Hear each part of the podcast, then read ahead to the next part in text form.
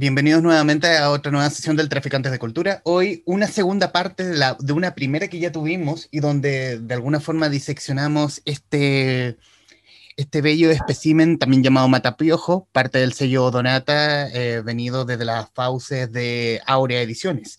Y hoy nos reúne, y hoy en, especialmente nos reúne con otro grupo de los creadores de, este, de, este, de esta antología de cuentos, y a su vez, y a su vez grandes amigos de esta casa.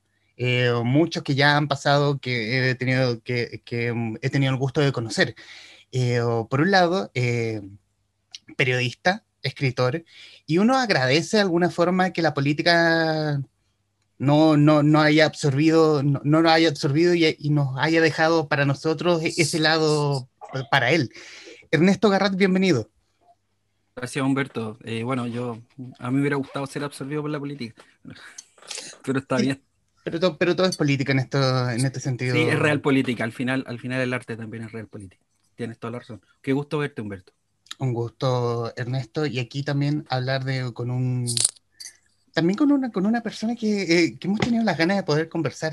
Hoy se ha dado la, la, opción de poder tenerlo y que obviamente es un gusto poder tenerlo en el Traficantes de Cultura, el distinguido Marcelo Simonetti. Marcelo, bienvenido. Eh, muchas gracias, Humberto. Gracias por la, por la presentación. Y, y cuando quieras, eh, podemos reunirnos nuevamente a conversar. Tenemos, gran... tenemos, el contacto, tenemos el contacto ya absolutamente. Eh, también, ¿quién será, parte, ¿quién será parte de esta conversación como el, uno de los compiladores, eh, como el compilador y también autor de este, de este, de este sencillo, de este, nuevo, de este disco de Aure Ediciones? Aldo Berríos. Aldo, bienvenido. Hola Humberto, un gusto. Y también eh, el, representante de, eh, el representante corporativo de Aurea Ediciones, también eh, autor em, de parte de esta antología, Martín Muñoz Kaiser. Martín, bienvenido. Hola Humberto, un gusto estar de nuevo aquí, señor. Ahí nos vamos. Y, y, veremos si en algún momento se nos suma Felipe Reyes, porque obviamente las conexiones han sido muy difíciles por estos días. Y aquí yo quiero eh, irme con, con quienes con, en esta segunda parte, por lo menos esta conversación, eh, que obviamente le agradezco a Aldo, que ha sido, que ha sido quien, quien, ha, quien ha hecho las gestiones para poder reunirnos en esta sala virtual, e irnos obviamente a cómo llega la propuesta para hacer esta, para unirse a esta antología de cuentos. Y obviamente quiero comer, comenzar con Ernesto Garrat. ¿Cómo te llega esta propuesta de sumarte a este, a este lote de grandes pensadores y pensadoras?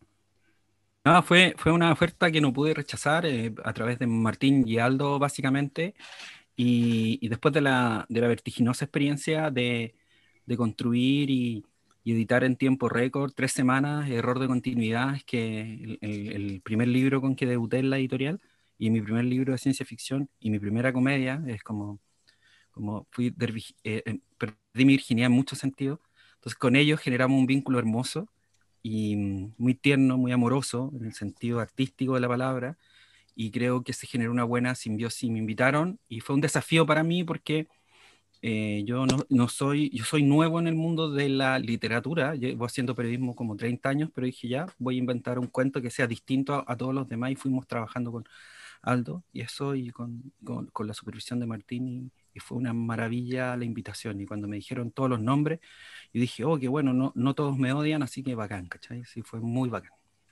Todos te amamos, Ernesto, por Dios. Yo estoy en una fase buena onda, pero bueno, no sé, sé que, sé que eh, hay que, eh, el, el, país está muy crispado, Humberto, está muy crispado, hay que hacer algo. Estamos, estamos en eso absolutamente. Eh, y en el caso de Marcelo, ¿cómo te llega esta propuesta de sumarte a esta antología? Mira, si no me equivoco, me llegó a través de Roberto Fuentes. Él me, me comentó de, de, de, que estaban haciendo una antología y luego eh, fue Aldo el que, con el que comenzamos a trabajar en, en la escritura del cuento. ¿Mm? Eh, yo, bueno, yo igual conocí a Aurea, en algún momento había entrevistado a, a, a Martín en una feria medieval, ¿ah? una feria de, eh, de libros y, y, actividades medievales, así que cuando me, me dijo eh, le dije inmediatamente que sí, porque me, me parece atractivo el proyecto de, de Aurea Ediciones y, y siempre me, me, parece importante apoyar eh, la, las, eh, los proyectos editoriales emergentes, aunque ya no es tan emergente Aurea a esta altura del partido, ¿no? Pero, así fue como, como surgió mi, mi participación en, en, este libro. Martín. Eh... Ya, que, ya que fuiste, ha, ha, sido aludido. Sí, no, no, es que eh, con, con Ernesto estábamos, creo que, no sé si estábamos terminando o, o fue durante el trabajo de, de que sí. estábamos editando Error de Continuidad y con, con Aldo estábamos conversando el, el, tema de, de, ¿cómo se llama?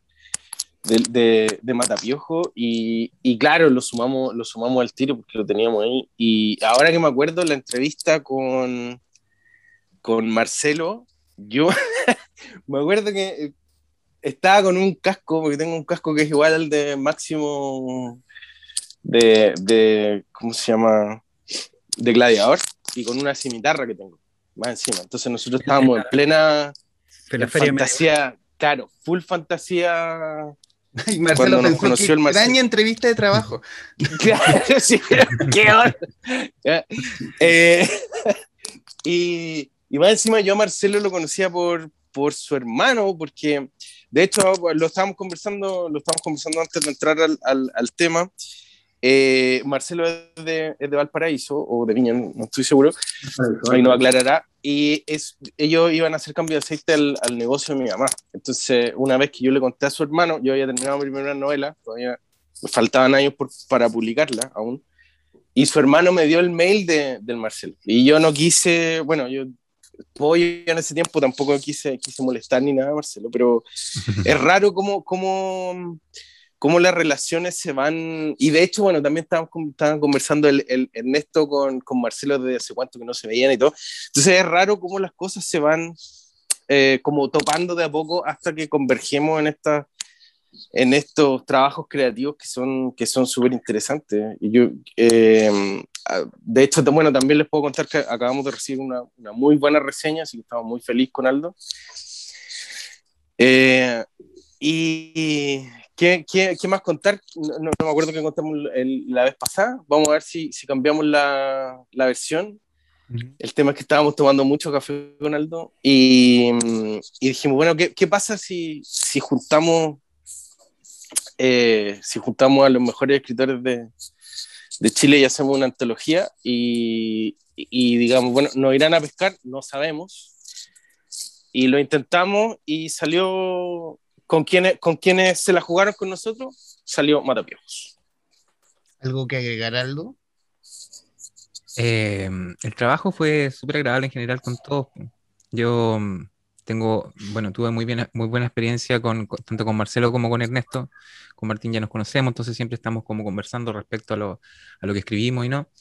Eh, pero en general uno aprende eh, y comparte, comparte mucho. Yo la, la, otra vez lo conversábamos, incluso me parece que en, en, un directo, respecto a que el trabajo de escribir igual es muy solitario. Entonces todo el proceso fue como un poco unirse, aunque sea por un ratito, y después seguir su camino pero uno, uno, uno queda con la experiencia, uno queda con la, con la buena onda y también con, con saber, porque yo siento que uno reconoce mucho a través de la escritura, eso me ha pasado eh, editando, el profesionalismo que tienen o la personalidad que puede tener alguien eh, cuando lo lees. Entonces, eso es muy rico de, de, entender. Yo creo que uno conoce mucho a la gente eh, trabajando tan, tan codo a codo o, o, o entendiendo tan bien cuáles son los procesos de cada uno.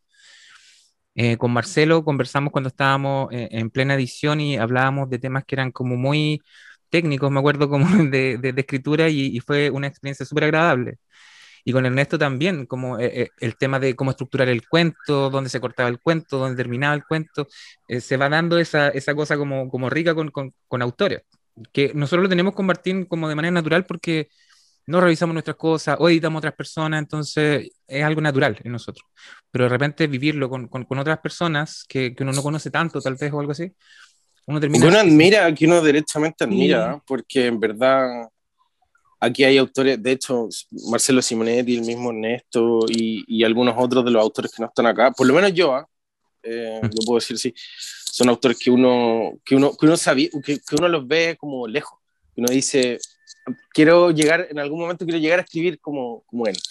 Entonces, quiero, quiero, quiero llegar ahí, esa, esa, esa es mi meta. Entonces es súper rico poder trabajar con, ese, con esa... Y cuando fueron llegando los cuentos también se sintió eso, porque yo le decía al Martín, o sea, por ejemplo, yo cuando leí el, cuento de Marcelo le dije, me encantó, así, Nélida me encantó, el cuento es, fantástico, me, me, me, gustó mucho el tono, me gustó mucho los personajes, eh, hay, hay, cuentos en particular de Mata que, que, al tiro me prendieron, ¿cachai? En, cuanto al trabajo con Ernesto, em, cuando lo leí fue como, es Garrat, ¿cachai? Trabajémoslo, es Garrat, esto es Garrat, me encanta.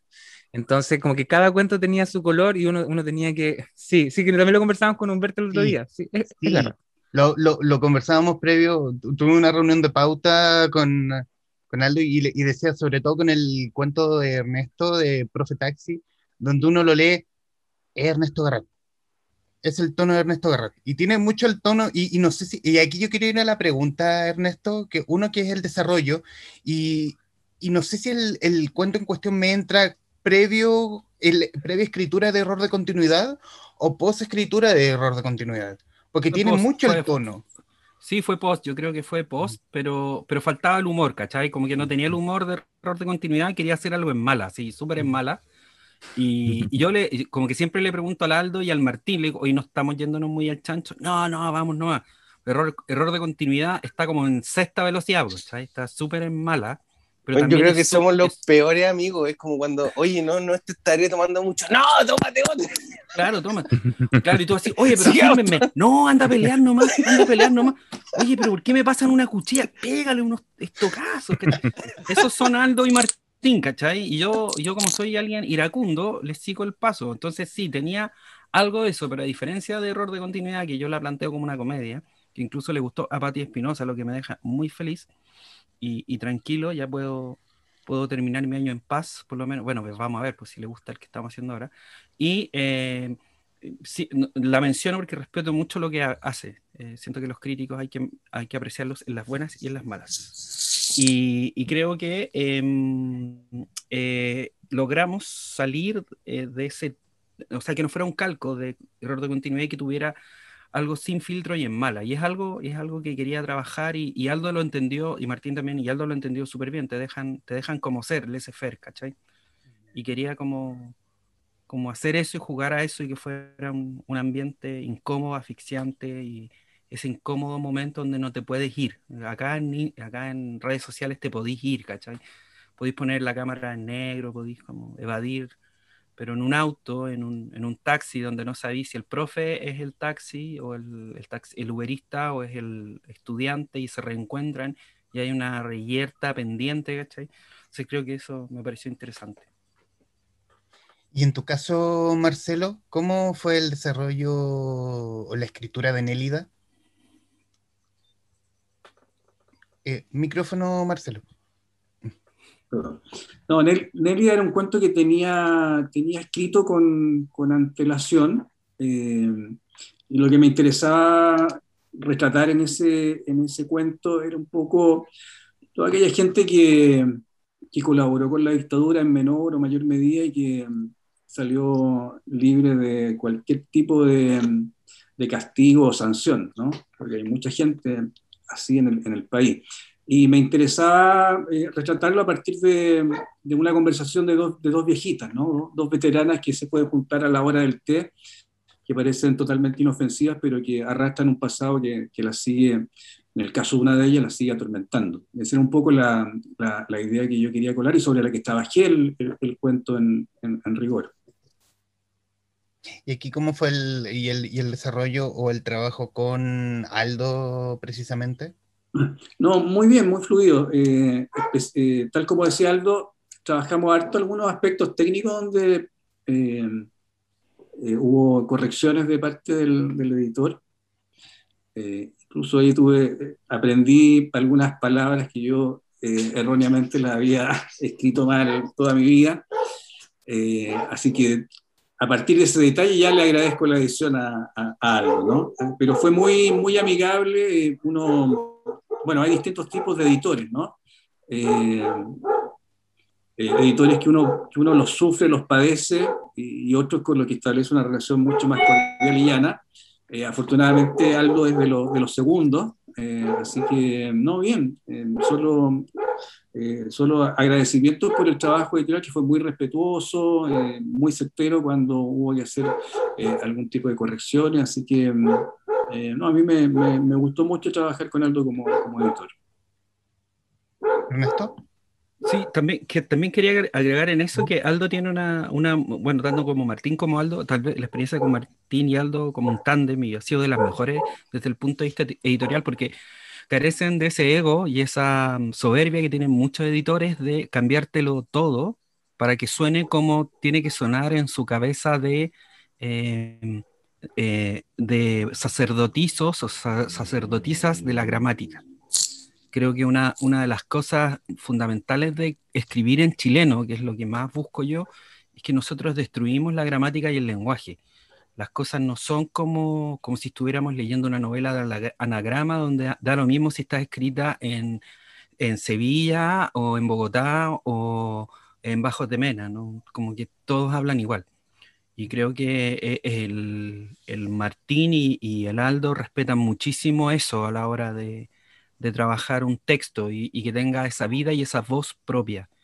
Yo he trabajado con otros editores eh, y grandes editoras de este país y es un desagrado trabajar con ellos. O sea, yo creo que hay buenos editores y malos editores y dentro de los que yo he podido trabajar últimamente, que, Martín y Aldo se encuentran dentro de los buenos editores. Los malos editores son los que quieren ellos escribir la crónica o ellos escribir el cuento o ellos escribir la novela y dejarte de lado y, y en el fondo usar eh, lo que tú, tu material, tu insumo, o sea, es como, como edición extractivista, como que te usan como recurso natural para ellos escribir lo que ellos quieren escribir y no sé por qué no son capaces de escribirlo. Eh, eso, eso quería agregar, eh, con, por supuesto con ánimo de polémica y pelea. Gracias. Sigamos con el ánimo de polémica. Martín. Se Me parece.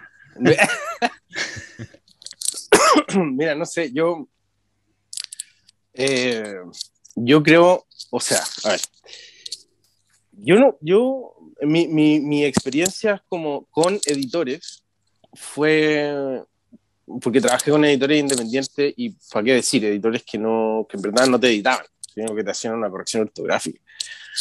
Entonces, mi, mi idea, eh, cuando, cuando fundamos Aurea, porque Aurea tenemos que recordar que era para la fantasía. Yo sabía que, en, y yo sé que en general, cuando se trata del género fantástico, el género fantástico en general no es editado, en parte porque los editores, la mayoría vienen de la academia, y la academia eh, menosprecia la fantasía y por lo mismo dicen, ah, bueno, da lo mismo que esté mal escrito, eh, mientras no tenga falta de ortografía, o, o, no sé, da lo mismo, no entiendo cómo funciona la fantasía, lo voy a publicar igual. Entonces ahí vemos, con ánimo de pelea también como, como, mi querido colega, eh, vemos, por ejemplo, que el planeta Minotauro Chile abre, publica dos libros de fantasía y los dos son un fracaso y Minotauro Chile tiene que cerrar. Eh, y si yo tengo que interpretar eso, es que simplemente los editores no sabían o, o no se dieron la pega o no quisieron o nadie se preocupó de que esos libros fueran editados exhaustivamente para que, para que fueran buenos libros de fantasía, porque el lector de fantasía tiene un paladar, un, un, un, paladar exquisito, porque aquí llega, no, llega toda la fantasía que se produce en Estados Unidos, sino que llega lo mejor que se produce en Estados Unidos, digamos, lo que más se vende, lo que más gusta, y eso se traduce y llega a Chile. Entonces, cuando nosotros como, como editorial de fantasía salimos al mercado, no salimos a competir con lo, que, con lo, que, con lo otro que produce la, o lo que se produce en Chile. Nosotros salimos a competir lo que, con lo que viene en Estados Unidos, con lo que viene de, eh, con lo anglo y un poquito con lo español, que llega a poca fantasía española, pero algo llega. Entonces nosotros teníamos que, primero, tenemos que, eh, teníamos que mejorar mucho el, el, material que llegaba, porque la mayoría de los escritores que llegan, eh, eh, no, no, no, su, su, su, fuerte no es la prosa. Y al mismo tiempo tenéis que respetar la visión que ellos tienen. Entonces, em, creo que eso, eh, por, lo menos, por lo menos a mí, me, da la experiencia de, querer que el texto sea lo mejor posible y, y respetando y tratando de interpretar al mismo tiempo la voz del autor, la voz incipiente de estos autores primerizos, eh, y tratar de mejorarla, mejorarle lo mejor posible. O sea, si el tipo tenía, no sé, tenía una daga, darle, ponerle una espada encima de la mesa. ¿no? Que te entregue una daga y tú ponerle una espada, ¿no? Em, y, y, Aldo estaba haciendo lo mismo tras bambalinas, o sea, digamos, un poquito más subterráneo, eh, hasta que nos juntamos y, y, decidimos empezar a colaborar eh, juntos y, estamos trabajando en, en Ediciones junto con el Aldo. Y, y sale esto, que es Odonata, ahora mm, luego en un ratito más, eh, bueno, qué sé yo, se va a presentar eh, el mago de, Humberto Fuentes. Cuando, cuando, cuando, sal, cuando sea emitido este programa, eh, el verdadero mago de Humberto Fuentes ya va a estar disponible. Ya, ya. bueno, pero el tema, el tema es que, claro, salen estas cosas, abrimos un sello que es el sello Donata para para gente que tiene más, más digamos, para cosas más literarias.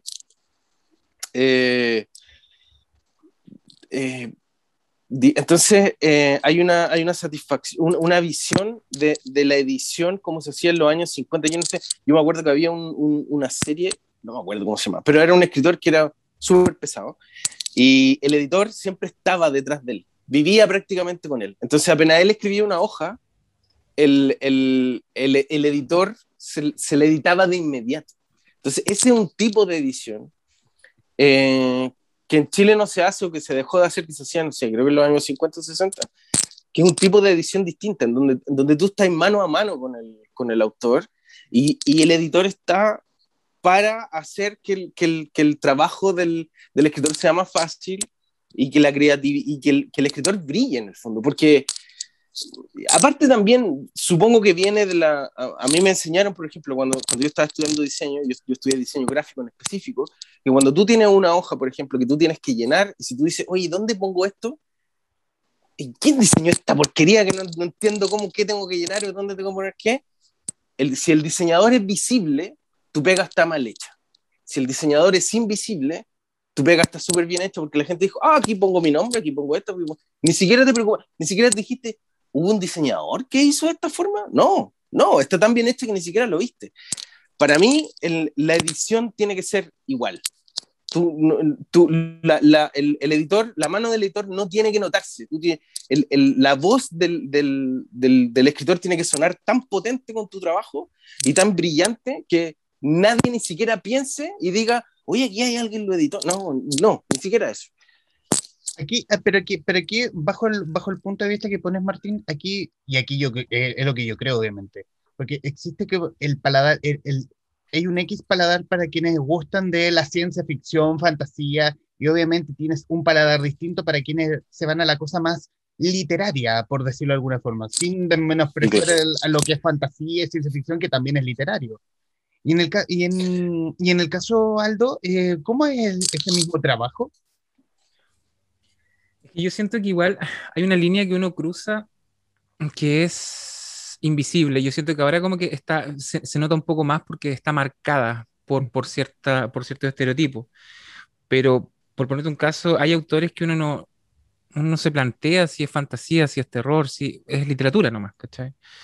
Yo siento que nosotros igual intentamos como hacer esa, o nada va un poco para allá, ¿cachai? Como en realidad mostrar que todo es literatura todo es literatura. Y yo te digo, yo, eh, hablando, volviendo un poco al tema que, que, planteaba Martín, yo igual estoy como en un modo como medio traumado, porque por ejemplo la otra vez el mismo Ernesto me dijo, oye, ¿qué te parece este cuento? Y me lo mandó, y yo como, no, no, no, no, listo, ahí está corregido. Y como que el Roberto, Roberto Fuentes también el otro día fue como, hoy tengo un cuento para no sé qué cosa, eh, corregido. Entonces ya estáis como en un modo de trabajo, trabajo, trabajo, trabajo, trabajo ¿cachai? Y, y, y, y, y funcionáis en ese nivel, ¿cachai? Ahora, no sé si, voy a cambiar un poquito la pregunta, que yo tengo una duda con respecto a, Marcelo, Ernesto, y, que tiene que ver con la interpretación, que no me acuerdo quién, quién mencionaba el tema de la interpretación. ¿Qué, qué, qué sienten? Y esa es una duda que, que, porque yo tengo mi opinión al respecto, pero ¿qué sienten cuando, porque uno escribe, uno escribe cosas, en este caso son cuentos, uno escribe un cuento, y, y uno le, le incorpora cosas, lo que uno necesita decir o lo que sea, contar una historia pero cuando llega alguien externo, ya sea un lector, un, crítico, un, espectador, un familiar, lo que sea, y, tira su interpretación de algo que tú no le quisiste meter a, tu obra, al cuento, a la novela, lo que sea. ¿Qué, qué, sienten como en su foro interno respecto a esa, a esa segunda mano, a esa segunda voz? Ya. Sí, mira, es que yo creo que uno no, no siempre es del todo consciente, eh, uno tiene conciencia de todo lo que escribe. Eh, ¿A qué me refiero? Que muchas veces eh, en el cuento, en la novela, en cualquier escrito, aparecen cosas que probablemente uno como autor no tenía presupuestado poner en el texto, pero opera el inconsciente, ¿no? Y, a veces, efectivamente, hay cosas que uno no pensó eh, o, no quiso colar, pero de pronto aparecen, ¿no? Y, en ese aparecer hay, hay, lectores que lo ven. Eh, de hecho, hay lectores que muchas veces leen mejor los cuentos que, que uno mismo, ¿no? Eh, descubre cosas que uno no, no, se había dado cuenta. y, eso, y eso me gusta. Yo creo que mientras más lecturas pueda tener un cuento, tanto mejor. Claro, el problema sería si tú quieres hacer un, un, tipo de cuento, un tipo de narrativa humorística y todos terminan llorando, bueno, ahí tendríamos serios problemas. Pero en la medida que haya, que haya lecturas que son algo distintas a las que el autor eh, planteó, pero que son complementarias con esa idea central, eh, creo que es súper válido, o sea, yo la, yo la agradezco, ¿no?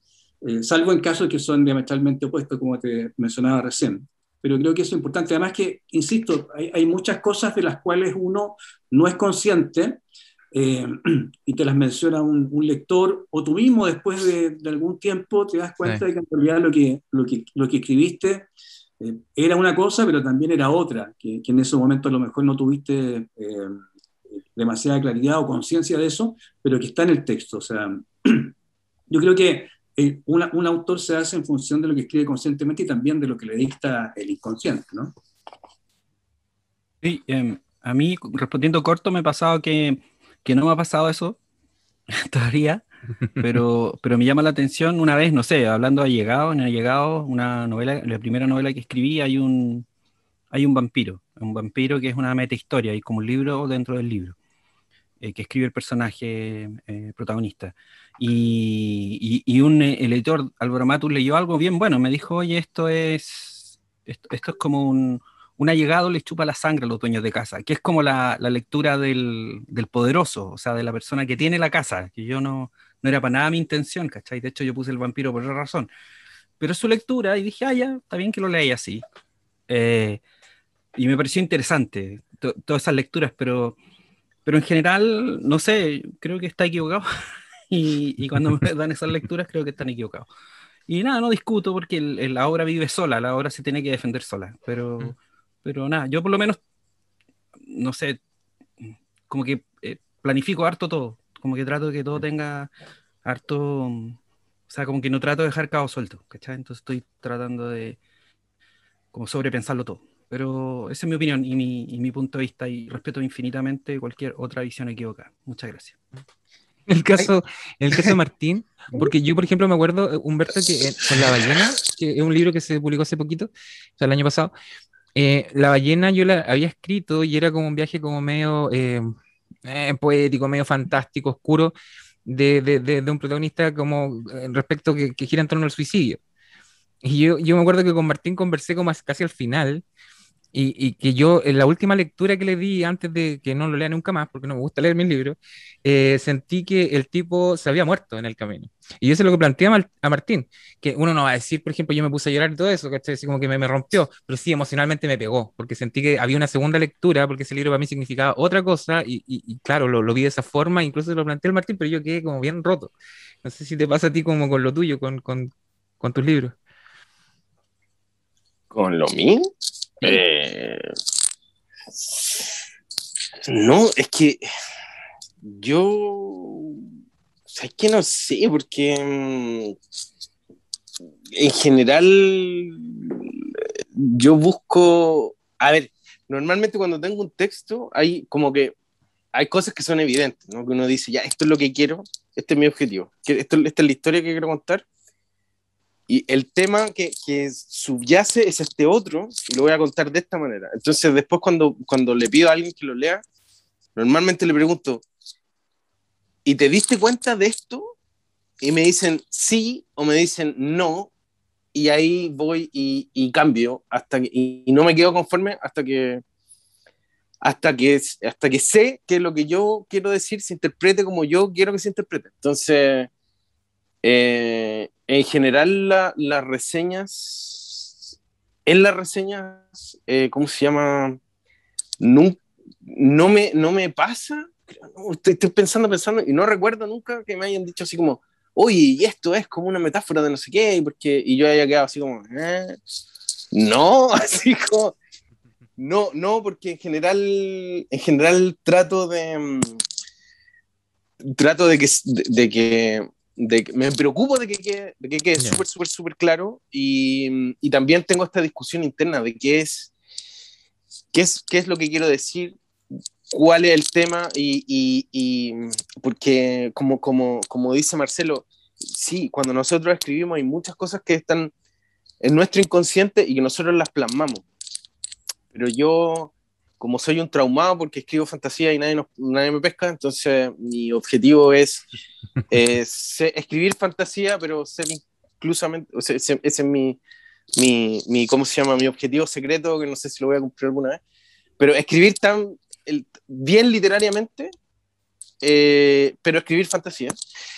Eh, ¿cómo se llama? Ese, el ejercicio de ver qué, qué, es lo que estoy diciendo, qué es lo que estoy diciendo con lo que estoy diciendo y qué es lo que estoy diciendo con eso también.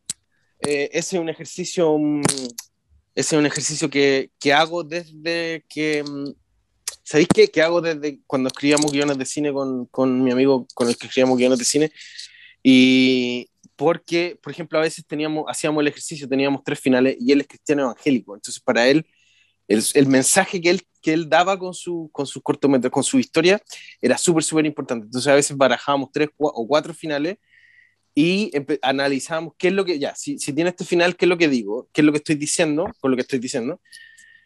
Y así cada final, y según lo que él quería decir, el mensaje que a él le acomodaba más como cristiano, es el final que, que le ponía al final de su cortometraje. Entonces yo me quedé un poco con ese, con ese ejercicio. Ahora puede que también sea porque no soy tan buen escritor y, y no hayan tantas lecturas posibles a lo que quiero. También puede ser. No, para nada, eres muy buen escritor, Martín. No, muy bueno, muy bueno. Decir, decir que yo a Martín Muñoz se lo conocí por, por la entonces Evento Z. Hoy tiene, hoy tiene, sí. hoy, hoy, hoy, es Valparaíso Zombie, pero cuando yo conocí por Evento Z, nos dije, este tipo está loco, pero es un loco, pero que, pero un loco genial. Ahí, ahí, yo me quedé, porque es primera vez que uno veía, veía instalados los zombies en Chile. Sí. Por lo menos yo, eh, eh, es la visión que tengo yo, al menos. No sé. Sí, sí, no, sí. Hay eh, algo bueno, más atrás ahí, de eso.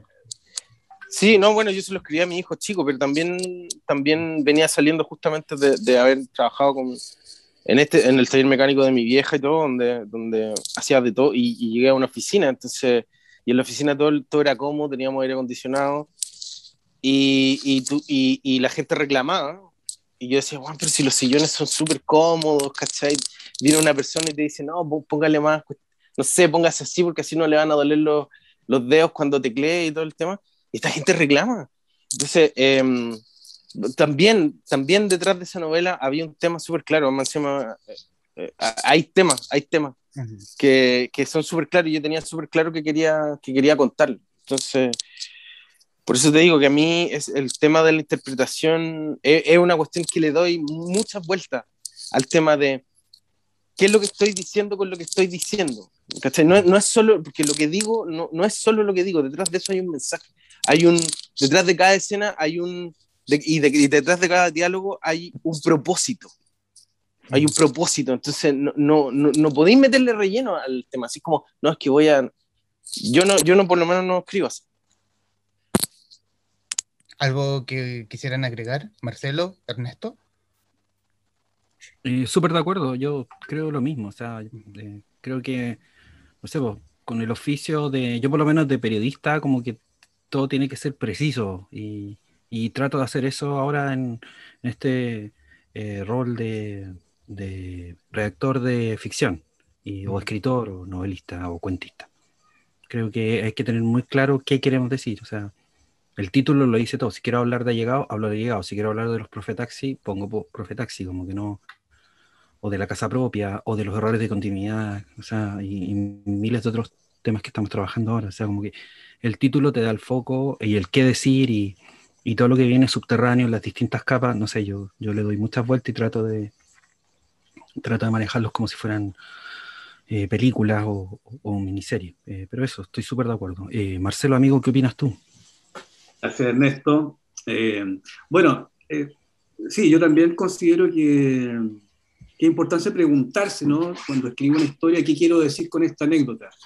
Cortázar hablaba de que cuando uno escribía cuentos era importante trabajar anécdotas significativas en el sentido de que la historia que se cuenta te, te, abre la puerta hacia un orden todavía mayor, ¿no? O sea, una cosa es la anécdota lo que se cuenta y otra cosa es lo que yo quiero decir con esa anécdota. Entonces, en, ese sentido, para mí es súper importante que, las, que, las, eh, que las historias que se cuentan lleven al lector a, un, a un, orden mucho más abierto, ¿no? Que, eh, que te haga vivir una historia, de experiencias emocionales, eh, intelectuales, incluso morales. Creo, que, creo que un buen cuento, una buena novela, debiera eh, pasar por eso. O sea, más allá de la, de la historia que se cuenta, eh, hay otras cosas que, que, están por debajo y que son las que debieran quedar en la cabeza del lector. Eh, y eso es algo que, que, a mí me gusta mucho trabajar. También el hecho de, de de contar sin decir lo importante, ¿no? O sea, aquello muchas veces, o diría prácticamente siempre, aquello que se omite es más importante que lo que se cuenta. Entonces, desde esa lógica, eh, a mí al menos me gusta trabajar los cuentos en, función de eso, ¿no? Eh, entendiendo que, es tan importante aquello que se dice como aquello que se calla, ¿no? y a veces es más importante lo que se calla. Respecto de, un tema de interpretación, recordaba alguna conversación que tuve con Mario Cerda, el librero de la Cleo Parque Forestal, donde él ah, en apreciación y en algunos casos yo también la comparto, de que mucho que el que hace cuento por lo general no puede hacer novelas o al revés. El que hace historias más largas no puede hacer cuentos, que más bien el cuento es un terreno donde solo los valientes se pueden meter y en el fondo salir airosos. ¿Qué, qué crees tú, Marcelo? Eh, no, yo no creo que sea así. Eh, Obviamente hay, hay, estrategias distintas para abordar el cuento eh, y estrategias diferentes para abordar la novela. O sea, son, son dos, dos territorios donde las, las reglas que imperan son muy distintas, ¿no? Y uno, eh, y quien quiera eh, trabajar ambos, ambos géneros debiera entender eso, ¿no? Uno no puede escribir un, un cuento eh, como si fuera una novela ni, ni al revés. Hay casos, sí, yo siempre me acuerdo de, de, lo que decía Samantha Schweblin a propósito de Distancia de Rescate, su primera novela, que en rigor eh, ese, esa novela no era una novela, sino que era un cuento alargado. Ella, ella es muy, eh, nació en el cuento del territorio que más le, le acomoda, a pesar de que tiene dos, dos novelas, pero, mm, pero ella hablaba de eso, ¿no? de, de, que a veces hay novelas que son, eh, son cuentos ¿ah? o cuentos alargados. Eh, pero insisto, yo creo que no es, no es impedimento para un escritor abordar los dos géneros, eh, entendiendo sí que, que, cada género tiene sus reglas, ¿no? y esa regla hay que respetarla. Ernesto. no sé, yo, para mí son bueno, eh, la misma, bueno, Martín sabe y Aldo también, yo yo hago las novelas como si fueran cuentos, o sea, como que cada, cada estructura tiene como un principio medio autopoyético, o sea, y, y con la clave del cliffhanger para que siga leyendo y, y, el lector no pare de leer. Pero también podría terminar ahí. O sea, eh, creo que para mí funciona como lo mismo, o sea, tienen que ser historias atractivas o, que te dejen como pensando eh, eh, estoy en un periodo de mi vida donde carezco de esa, tal vez, la elegancia de ser sutil y, darle espacio a lo que no se dice. O sea, justamente no quiero, quiero decir todo lo que no se dice, porque estamos en un momento tan, tan poco elegante, además, en Chile, donde hay que decir las cosas, eh, aunque, aunque suene rudo, aunque suene mal educado, porque no, pues ya ha habido tanto actos de invisibilidad, invisibilidad hacia lo grotesco y brutal que es vivir en Chile, que, como que, mira lo que voy a decir, se acabó el tiempo de callar, ¿cachai? Yo creo que es un poco eso. Y, eh, y, sobre eso no, yo, yo los cuento, o sea, em, me parece que, claro, tienen como distintas funciones o estructuras, mecanismos, pero, yo los trato o me sale operarlos de la misma forma. Quizás o no soy buen novelista o no soy buen cuentista o ninguno de los dos, pero me gusta, me gusta que, trabajarlos de la misma manera. Por supuesto, lo que me gusta es como cambiar el tono, el, el em, tal vez soy muy al chancho, pero, pero me gusta que sea así por ahora y me gusta mucho, mm, por ejemplo, lo que, lo que escribe Soriano. Soriano siempre empieza, o la mayoría de las veces, eh, Soriano, Osvaldo, un escritor súper como menospreciado y que creo que es tanto más talentoso que los grandes nombres de la literatura latinoamericana, tal vez mucho más grande. Y, siempre empieza arriba las historias, la mayoría de las veces empieza arriba y, hace un trabajo minucioso y súper delicado del lenguaje y siempre trata de, mantener eso tanto en novela como en cuento, eh, jugar con esa idea de seducir al lector hasta el final y, aplicar esas reglas. Eh, creo que me gusta mucho eso también. Tal vez sea más, eso sea más gramaticalmente audiovisual o, televisivo, o melodramático, no sé cómo explicarlo, pero o decirlo, no, no, no, no, le he hecho tanto el análisis, pero me gustan esas coordenadas, siento que son súper apropiadas para lo que, para lo que estoy contando ahora y para mi periodo, no sé si este es mi periodo azul o mi periodo rabioso, o, o no voy a tener más periodos, pero creo que combina súper bien con lo que pasa ahora en Chile, con lo que uno respire, sienta y, el contexto donde estamos viviendo, que es de pura rabia al final. ¿Sabes que Ernesto? Yo por lo menos lo que he leído tuyo, así como en cuanto a error de continuidad, continuidad o Profe Taxi, igual yo siento que hablas harto como del tema de, de lo que no se dice, pero no a través de lo que no se dice, sino lo que desencadena lo que no se dice, ¿cachai? Tanto socialmente hablando como, como esa individualidad, ¿cierto? Donde hay cosas que no se dice porque por miedo o como por, por traición, ¿cierto? Y, y, como que siento que eh, dentro de la temática que, que, abordas, todo lo que desencadena lo que no se dice, a través de lo que decíamos, de la cobardía o lo que fuera, es la cagada que termináis como mostrando en el, en, en el libro, en el cuento, ¿cachai? Y en ese sentido eso tiene una riqueza muy, muy, muy particular, siento yo, ¿cachai? Gracias. Eh, no me voy a enojar con lo que dijiste, todo lo contrario, sí que gracias. Em, bueno, obviamente ya y en los minutos finales de lo que nos queda de esta conversación, hablar del futuro. Em, aprovechando esta ola de rabia, Ernesto, ¿qué se viene? Algo que se pueda contar, obviamente. Sí, estoy terminando, em, estoy terminando, eh, bueno, espero llegar a tiempo, que estoy con una tendinitis brutal, eh, así heavy, nunca me había venido, eh, me, cuesta, me cuesta hacer así, ah, duele, ¿cachai?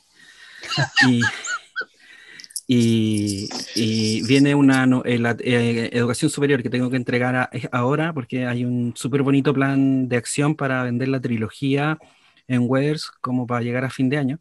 Y hay una novela, otra comedia de ciencia ficción estamos trabajando con Martín, que no sé si podemos decir algo, ¿no? Sí, cuéntanos. Es una, es una, es una, em, es una comedia de ciencia ficción acerca de un, de un hombre de, del pasado que va a parar a Marte, a un Marte hiper del futuro, desarrollado, por supuesto, una colonia chilena donde viven solo mujeres y donde los hombres están prohibidos pena de muerte. Y él por un accidente eh, se despierta ahí, en, este, con estas chilenas del futuro. Y, es un tipo que tiene que, tiene que aprender a desconstruirse si no va a morir en el intento. Eh, es algo así, eh, es una visión como un hombre heteronormado tiene que aprender a sacarse esas construcciones mentales eh, del pasado, literalmente. Ay, ya me puse nervioso. Me gusta las chiquillas. Y, y las eh, nuevas chilenas. Y, las nuevas chilenas, eh, eso. Y que no, en el fondo es como estirar el chicle, atreverme a, a, parodiar y jugar con todos los temas que están ahora, y especialmente el tema de, de cómo los hombres tenemos que desconstruirnos, porque hay que hacerlo. O sea, es un proceso, yo mismo lo estoy haciendo al momento de escribir este libro, y todo en clave eh, Marte, eh, eh, futuro, un montón de otras coordenadas y constantes, y la idea es que sea tan divertido como error de continuidad para quienes lo leyeron. De hecho, me río solo. Lo estoy pasando bien, pero estoy estructurándolo mentalmente mientras estoy ya terminando, voy con el 80% de educación superior, pues estoy enchulando, dejándolo más, más acabado para que esté más coherente. Y entre tanto, otras cosas. Gracias por preguntar, Humberto. Eres muy buen amigo. Tú también, qué ganas de que leas lo nuevo y ojalá te guste. Vamos a, vamos estar atentos de aquí a finales de año. Y en el caso, Marcelo, eh, algo en la faceta escritor, como editor desde la lumbre, ¿qué se viene? Micrófono, Marcelo. Sí, ahí sí. Con, con De la Lumbre eh, tenemos eh, dos, dos publicaciones que van a salir este año. Una de un, de un- las dos son primeras novelas, una de mm, Héctor Vera, un escritor peruano, eh, que mm, se llama Sudor de Domingo y son, son cuentos futboleros. Y luego vamos con una novela de Enrique Herrera, que se llama Grafitis Humanos. Esas son la- la- las próximas novedades de, de la lumbre y en, lo, y en lo que a mí compete voy con un libro de cuentos que va a aparecer, un libro de cuento infantil que va a aparecer por eh, Ediciones Velero, que es de Marcela Kaller, eh, se llama El hipopoeta, y eh, estoy trabajando en una novela, terminando una novela eh, en el que abordo la historia de un físico italiano que se llama Ettore Majorana, que desapareció en la década del 30 misteriosamente, nadie supo nada de él hasta hasta mediados de los 70 o de los 60, eh, cuando um, hubo personas que dicen haberlo conocido en Buenos Aires. ¿m? Pero su, su rastro nunca fue, nunca fue descubierto. Él trabajaba con Enrico Fermi, que fue premio Nobel de Física.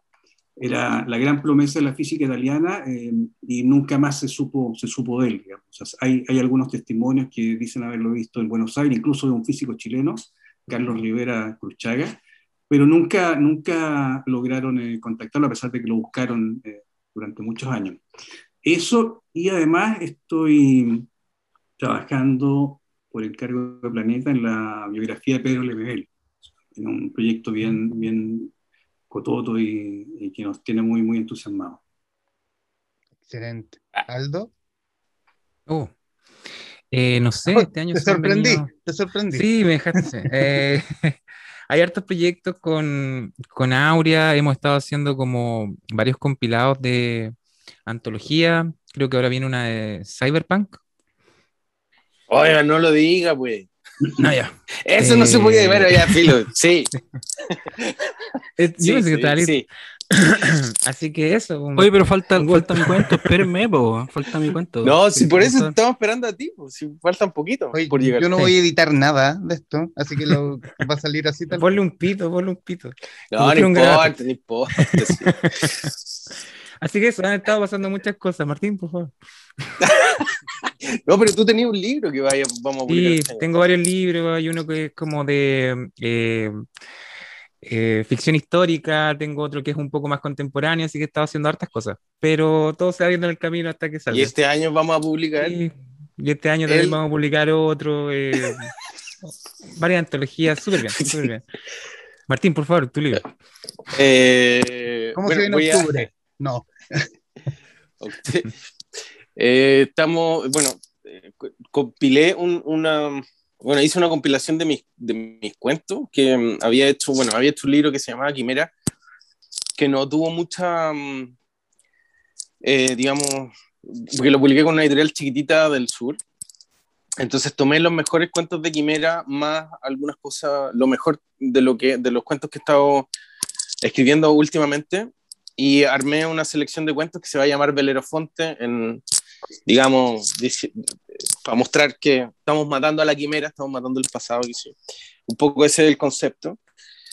Eh, y por otro lado, acabo de terminar un libro que se llama Layantu, La muerte del sol, en donde mm, es una, digamos, la historia es, narra un torneo de artes marciales precolombino que se lleva a cabo en la Puerta del Sol, y vamos a ver cómo una niña que ha crecido con un padre que la abandonó va, tiene que elegir entre salvar a su mamá o vengarse del papá que mató a la mamá, según ella. Eh, así que está bien, está bien, bien entretenido. Más encima, eh, Layan tú hace referencia al, al, al Hui- Huitranatum, o sea, al, al año nuevo mapuche, que es el solsticio de invierno, el 21 de- del mes que pasó. Y justamente terminé el libro ese mismo día. Entonces fue como, Y mm, bueno, se los mandé a mis lectores alfa. Eh, estoy, creo que me quedan dos personas por recibir feedback. Ha estado bien, bien entretenido el feedback, he estado metiendo eso, después quiero dejarlo descansar un poquitito, así que no sé si a fin de año o el próximo año debería estar publicándolo, porque quiero darle, quiero darle un par de pasadas más antes de, de publicarlo. Ya le di una, una, primera, una primera corrección, pero quiero, mm, eh, quiero, quiero dejarlo reposar y, y darle otra revisión. Bueno, ha sido una conversación donde hablamos de cuentos, hablamos de matapeojos, se habló de literatura y se habló de un sinfín de cosas muy interesantes, muy entretenidas y obviamente agradecerle a Marcelo Simonetti, Ernesto Garrad, Aldo de Ríos, Martín Muñoz Kaiser por la conversación y por la buena disposición a, eh, al diálogo para, esta, para este Traficantes de Cultura. Muchachos, muchísimas gracias. Sí, gracias a ti. Y solo, solo agregar que, eh, Marcelo, si te sirve, acabo de publicar una crónica del MBL en eh, la Fundación Gabo, Gabriel García Márquez, eh, dentro de un libro Contexto Periodismo Cultural. Te lo puedo mandar por PDF, es gratis para todos los amigos también que quieran leer ese esfuerzo cultural. Y disculpe interrumpirte, Humberto. Muchas gracias. No pasa nada. Bueno, muchachos, nuevamente, gracias por la asistencia. No, gracias a ti, Humberto, por darnos el espacio para conversar. Quienes nos están viendo, gracias y nos veremos en cualquier momento.